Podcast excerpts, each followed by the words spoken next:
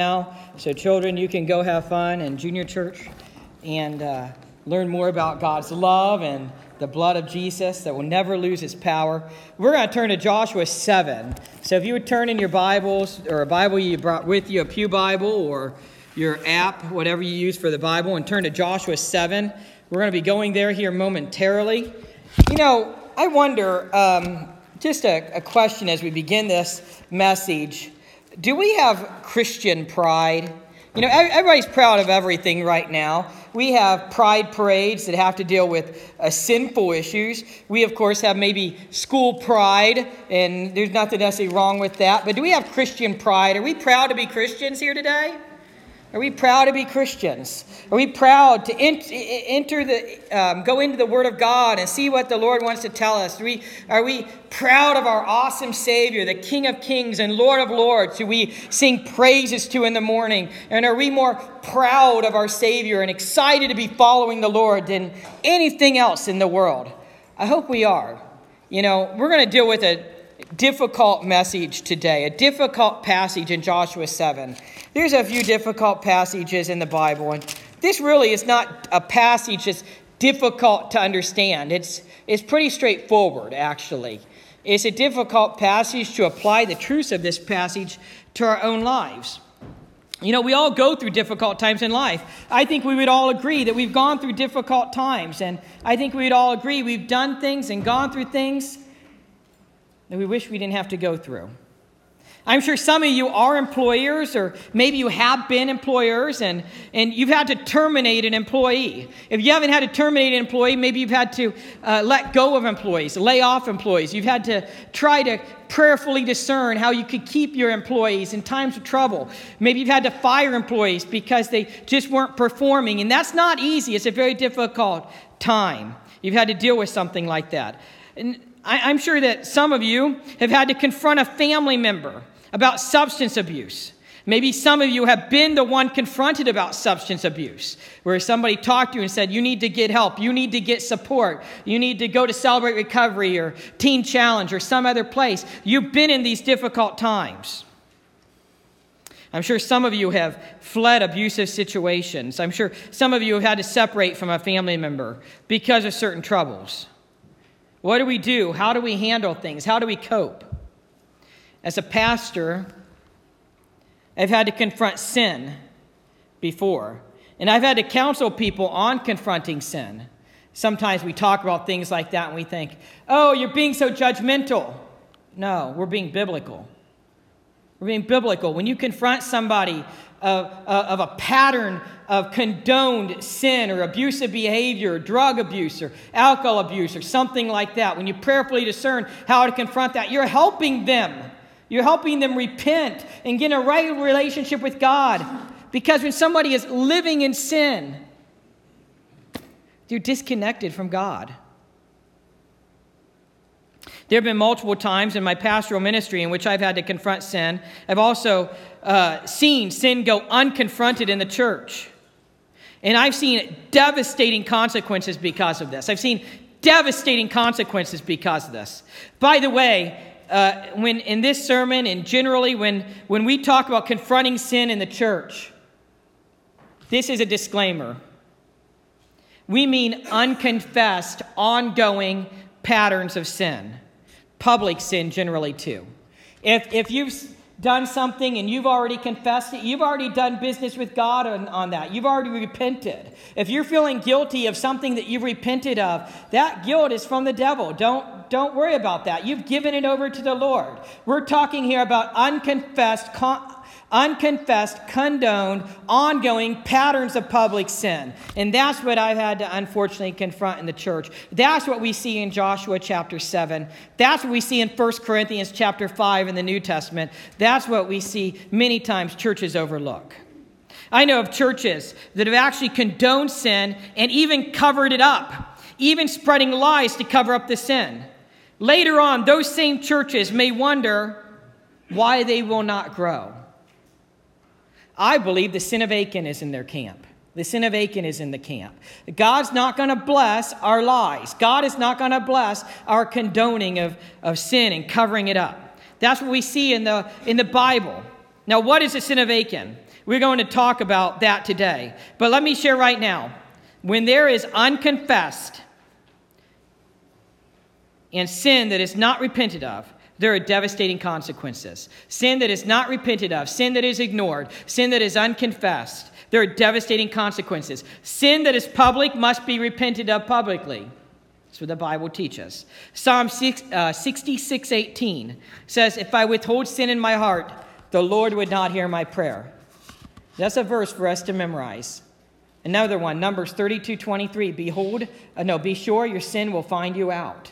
If you withhold sin in your heart, the Lord would not hear your prayer, and it will find you out.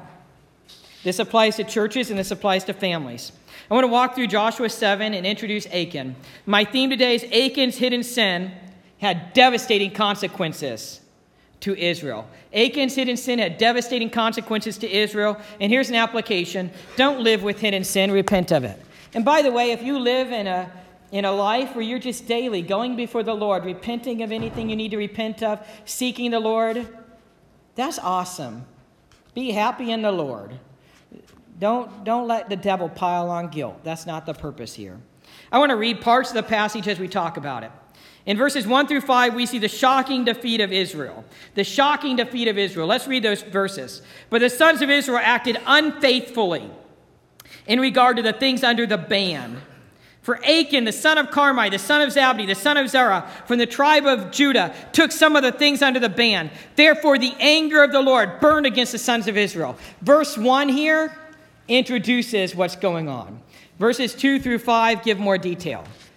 Now Joshua sent men from Jericho to Ai, which is near Bethaven, east of Bethel, and said to them, Go up and spy out the land. So the men went up and spied out Ai. They returned to Joshua and said to him, Do not let all the people go up. Only about two or three thousand men need go up to Ai. Do not make all the people toil up there, for they are few. So about 3,000 men from the people went up there, but they fled from the men of Ai. The men of Ai struck down about 36 of their men and pursued them from the gate as far as Shebarim and struck them down on the descent. So the hearts of the people melted and became as water. What we see right here is something that should have been an easy victory became a disaster. And it became a disaster because of sin in the camp. Prior to verse 1, we were in Joshua chapter 6. In chapter 6, the Israelites had an amazing victory of Jericho. All they had to do was march around the city seven times, blow the trumpet, blow the shofar, and the walls came tumbling down. You might know the old gospel song Joshua fought the battle of Jericho, of Jericho, of Joshua. Joshua fought the battle of Jericho and the walls came tumbling down. Elvis did a great job singing that, by the way. he did. So that's what happened. By the way, the battle of Jericho was the Red Sea moment for this generation of Israel. It was a Red Sea moment.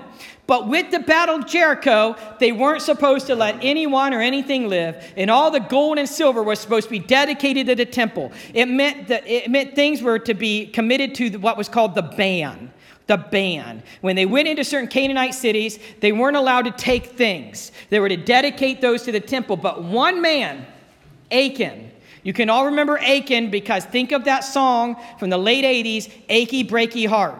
Okay? You'll never forget Achan if you just remember, don't tell my heart, my achy breaky heart, something like that. You always remember, if not, go look it up. You'll never forget about Achan and his sin in the camp.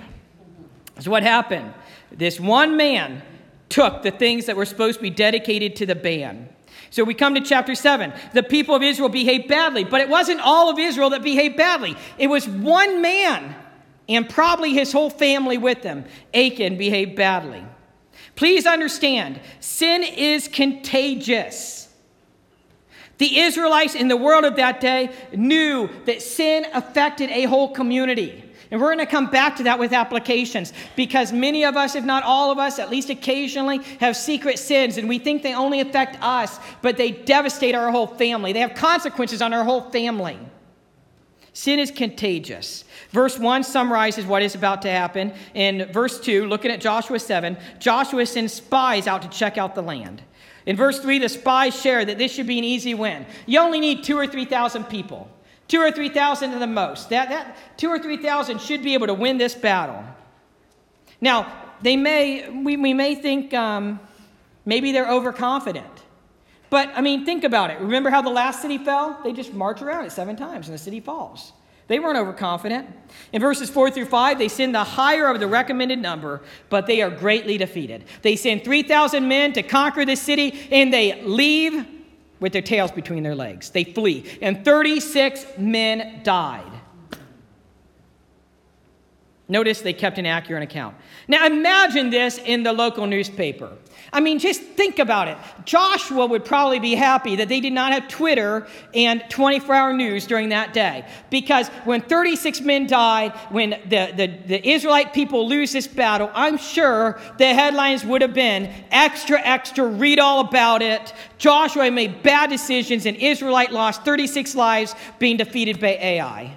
The late night pundits were probably talking about it. They were probably saying, We need Moses back. Too bad he's dead. They were probably saying, Joshua's being a terrible leader. They were probably smearing his name and spreading lies. They were probably exaggerating. They were probably saying the spies said they should send 20,000, not, not two or 3,000. They were probably sharing all kinds of terrible stuff in the news. Thankfully, they did not have 24 hour news. Thankfully, they did not have Twitter.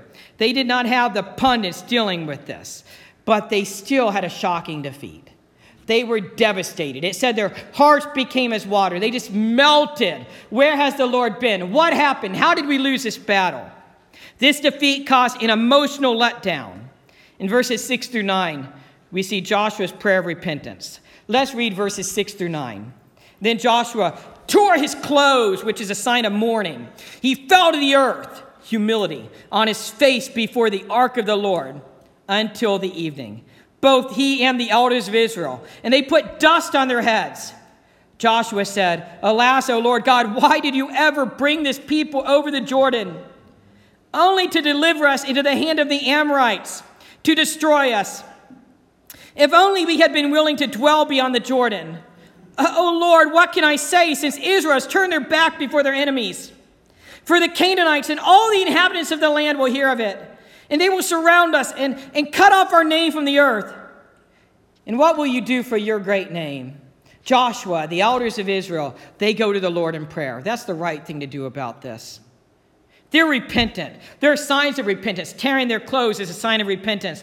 They didn't just fall on their knees for five minutes of prayer, by the way. They stayed on their knees before the Lord in prayer. It seems like they weren't only on their knees, they were on their faces before the Lord in prayer.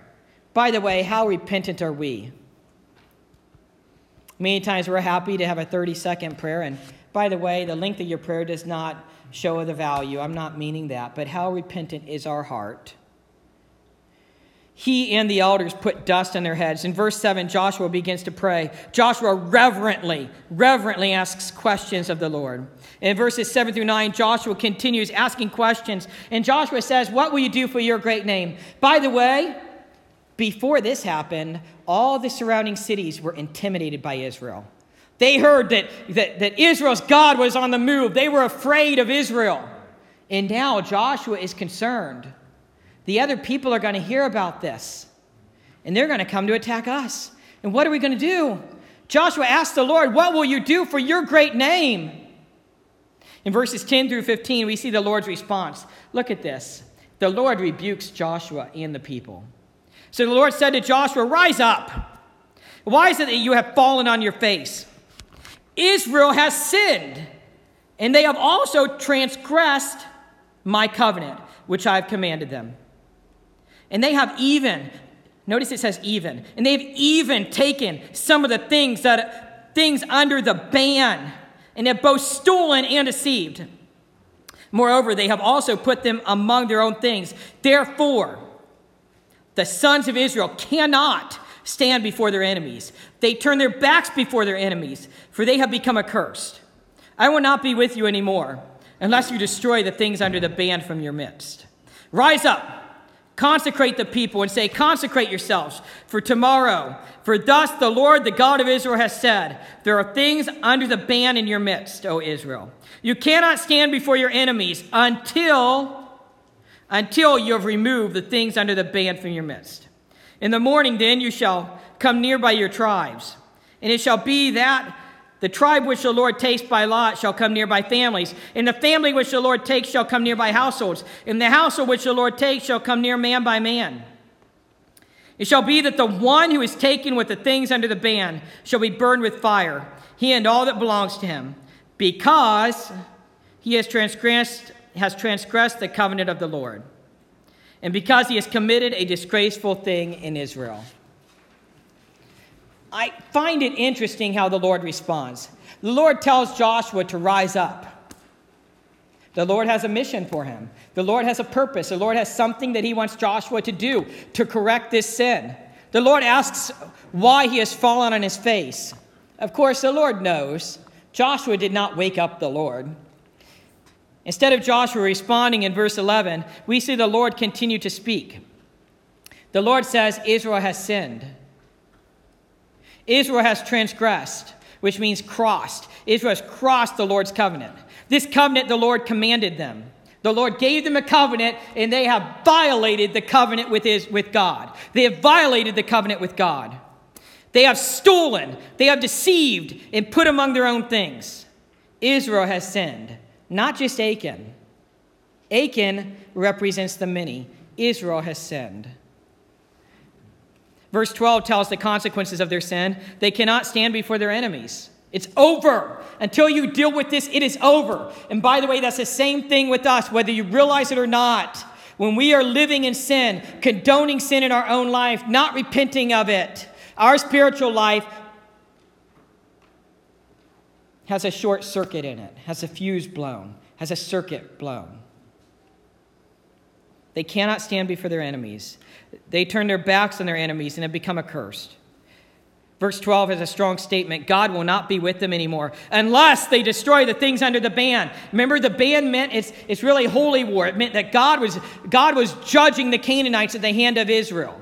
God told them they were supposed to send all the gold and silver to the temple and nothing lives, but Achan stole it. Swindoll helps with what Achan did, it helps us understand. Chuck Swindoll says, Unfortunately for Israel, someone after the Battle of Jericho had emptied a full offering plate onto his own, into his own pockets.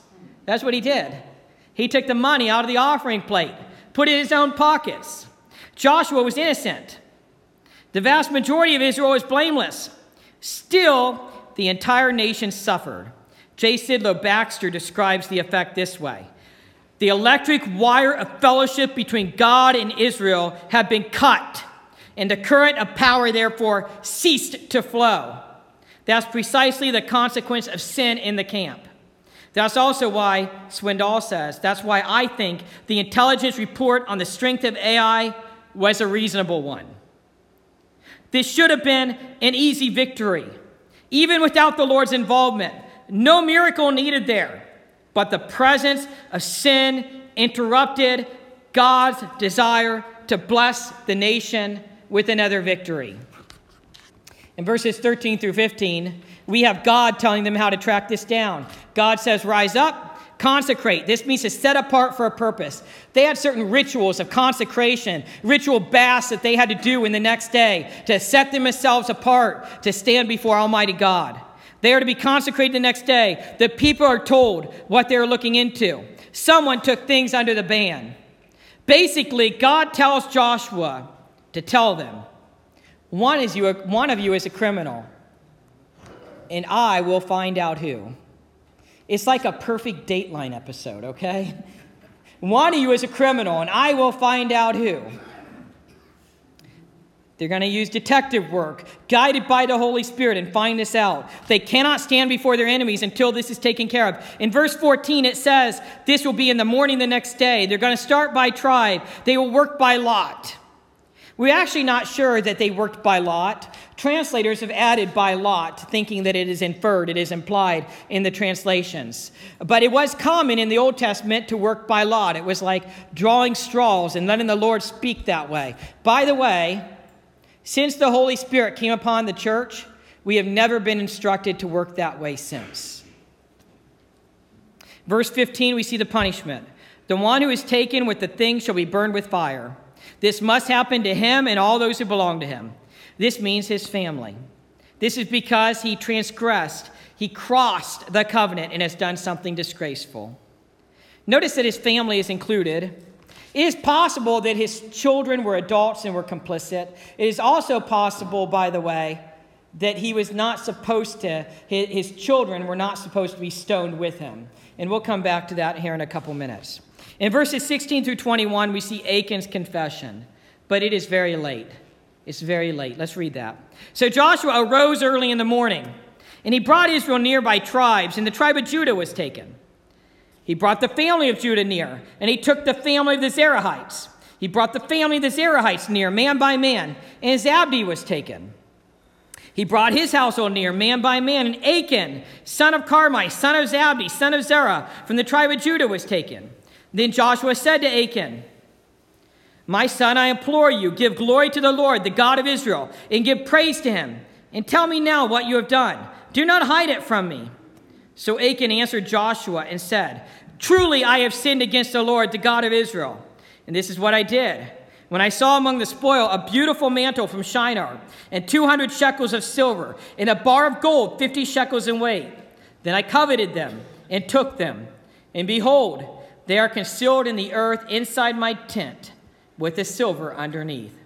So the process is taken out, carried out. Joshua is taken, the family of the Zerahites, and then Zabdi. In verse 18, we see Achan taken. In verse 19, Joshua says to Achan, My son. Joshua talks to Achan in a loving way, just like he would to a family member, my son. Joshua talks to him and, and asks him to praise and glorify the Lord with his answer. In verses 20 through 21, Achan confesses. But why didn't Achan confess earlier? Why didn't Achan confess when they lost the battle? Why didn't Achan confess when they were going tribe by tribe, family by family? Imagine yourself being Achan standing there. Your heart is pounding. Are they going to find you out? Are they going to get back to you? Well, the Lord searches the hearts, and the Lord will find you out. Achan acknowledges his sin. He coveted this beautiful mantle. It was from Babylon, by the way. 200 shekels of silver, a bar of gold, 50 shekels in weight. By the way, that is a lot of money. Achan tells where they're at. Chuck Swindoll shares that in ancient times it was common that the warriors who went to battle were able to take the plunder, take the booty, and that was kind of their reward for the battle. But not in this case. In this case, they were supposed to dedicate it all to the temple. So Achan is caught, and now there are consequences. In verses 22 through 26, we see the purge of sin. Let's read the rest of this chapter. So Joshua sent messengers, and they ran to the tent. They ran to the tent, and behold, it was concealed in his tent with the silver underneath it. They took them from inside the tent and brought them to Joshua and to all the sons of Israel, and they poured them out before the Lord. Then Joshua and all Israel with him took Achan the son of Zerah, the silver, the mantle, the bar of gold, and his sons, his daughters, his oxen, his donkeys, his sheep, his tent, and all that belonged to him, and they brought them up to the valley of Achor. Joshua said, Why have you troubled us? The Lord will trouble you this day. And all Israel stoned them with stones, and they burned them with fire after they had stoned them with stones. They raised over him a great heap of stones that stands to this day at the time of this writing. And the Lord turned from the fierceness of his anger. Therefore, the name of that place has been called the Valley of Achor to this day. They found the stuff in his tent with silver underneath it. They showed this to everyone. They showed that they are um, Verses 24 and 25 show that they are stoned at the valley of Achor. They brought out the silver, the mantle, the bar of gold, his sons, his daughters, the oxen, the donkeys, the sheep, his tent, and all that belonged to him was burned and killed. Joshua makes a statement Why have you troubled us? Basically, that's a play on Achan's name. Achan's name means troubler. So there's a play on words here. Joshua is saying, Why have you lived up to your name, being a troubler? They are stoned and then burned. When we look at this punishment, remember they had lost a battle and 36 people died because of Achan's sin. 36 people died. 36 families lost their family members, their loved ones. Jo- uh, Achan's sin jeopardized the nation.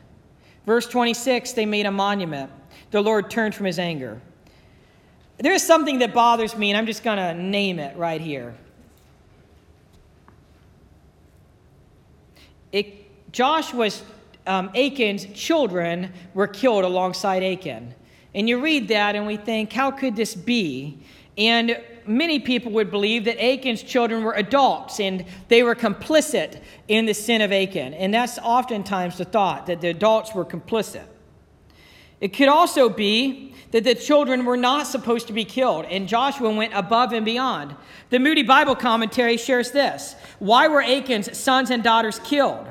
The Bible says, Fathers shall not be put to death because of their children, nor shall children be put to death because of their fathers. Each one shall be put to death for his own sin. Based on that passage, which is Deuteronomy 24 16, it seems that one of two things happened here. Either Achan's children were adults and they were complicit, and that's why they were punished as well. Or Joshua himself violated the Deuteronomy passage by having the children killed with their father. God had not specified anyone other than the culprit to be killed here.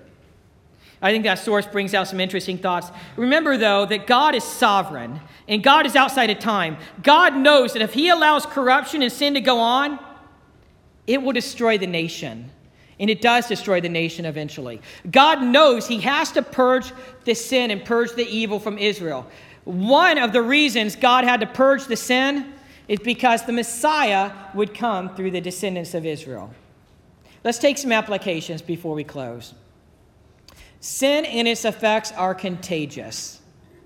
They affect the whole community. We must recognize this and we must flee sin today as well. 1 Corinthians 6:18 says to flee sexual immorality. Here's some pointed applications. I'm making them generally. You apply it to your own life. Do you really think that the pornography you look at when you're alone is only going to affect you? There are cataclysmic spiritual effects. Achan's sin was hidden just like yours. Repent of it. Do you really think those lies in your business dealings have isolated consequences? Repent. They do not have isolated consequences. Whatever you are dealing with, you need to repent. Remember that Achan's sin was hidden, but Israel lost a battle because of it. We must repent of sin immediately. Immediately. Achan had opportunity to repent, and he did not repent until he was found out. We must recognize our sin will find us out. That's Numbers 32 23. Behold, your sin will find you out. I must continue with this point. I know men who have been caught looking at pornography when their wife walked in the room. Their sin found them out. I know of people who have been caught at work. By the way, it may start with small things and get bigger. I know of people who have been caught at work with, with, with many different things. It, the Holy Spirit is convicting, I know some of you, if not many of you, not all of us, to repent of certain things. The effects of sin are deadly, sometimes literally, but always deadly. We see that in verse 5. 36 men died, and God spared the rest of the nation through this confrontation. I shared about churches that covered up and lied about sin. I believe that hurt those churches to this day. Sin is deadly. Jesus died for our sin. Jesus took our hell on the cross. Unconfessed, condoned, ongoing sin ruins marriages, harms families, hurts societies, kills businesses, churches, and denominations. It is deadly. And let me come back and tell you I'm talking about unconfessed, condoned, ongoing public sin. If you've already repented of things, don't let the devil pile on guilt. Sin hurts God too, by the way. Sin breaks God's heart. Sometimes we think sin doesn't hurt God. It does, it breaks his heart. Sin is against God's very being. I mentioned pornography, but this could be any unconfessed ongoing sin. That pattern of unconfessed anger, let's take anger for example. That pattern of unconfessed anger grows a, until it's a fit of rage. And in that fit of rage, you kill your dog or cat or ravage your home. Or maybe worse, you hurt your children, you hurt, you hurt your own spouse. That pattern of unconfessed anger grows until your children watch as you destroy the house. Your children watch as you yell at the, their mother, cussing her out and breaking things like a wild animal. You flee the house in a rage while your wife and children are in tears. repent, get help, deal with it. Go to Celebrate Recovery, get counseling, get support, lean on the church for help. Don't let it keep going on. It will grow, it will get worse repent. It's not my intention to heap up guilt. Guilt is what the Holy Spirit gives you to convict you. If you feel guilty, it could be the Holy Spirit convicting you. It is my intention to encourage you to get help. It is my intention to remind you that Jesus wants to forgive you and help you. You realize that? Jesus wants to forgive us all and help us all out. He doesn't want us living in sin. It could be gossip. Gossip is super deadly, and it is passed down as well. Your children, your grandchildren see you gossip, and they keep on doing the same old things. It could be substance abuse, it could be alcohol, it could be many other things. We must seek the Lord in trouble, as Joshua did in verses 6 through 9. We must worship the Lord, as Joshua did in verses 6 through 9. We must be repentant, as Joshua was in verses 6 through 9. We must understand we do not move forward except by the Lord. You know how that happened? Jo- jo- the Lord told Joshua, Israel will not move forward until this is taken care of. We do not move forward spiritually unless we are right with the Lord. We must understand that there is more grace here than we realize. Achan could have repented, but he did not. He did not repent until he was found out. There is more grace here than we realize. God knows also, this is more grace too, by the way. God knew if he lets this type of sin, this type of corruption go unpunished, it will ruin Israel. So God cleansed Israel to help them out as a people. The family of Achan paid the price for their sin. Someday, 1,200 years later, Jesus paid the price for all of our sin. Do you realize that? Jesus went through Gethsemane. Jesus went through the cross. Jesus paid the price for all of our sin on the cross. Rejoice. Celebrate your forgiveness today. Maybe there's nothing that God's stirring your heart on. Maybe there's nothing you need to repent of. By the way, I mainly talked about sins of commission, sins you do. If you're not being the spiritual leader in your home, that's something else to repent of. God wants you to step up. God wants you to be the spiritual leader. If you're not leading your family to Sunday school and small groups and Bible studies and, and in the spiritual disciplines, if you're not leading your family to worship, if you're prioritizing many other things over God, that's something that, that has cataclysmic effects too, by the way. I think when we're raising our children, we need to start from day one, from before we even have children. And, and it's not too late. If you have grandchildren, talk to your own children about this, your adult children. And we need to think what do we want our kids to know spiritually by the time they're raised? And we need to work forward that way with that vision, with that mission. And we need to think about everything.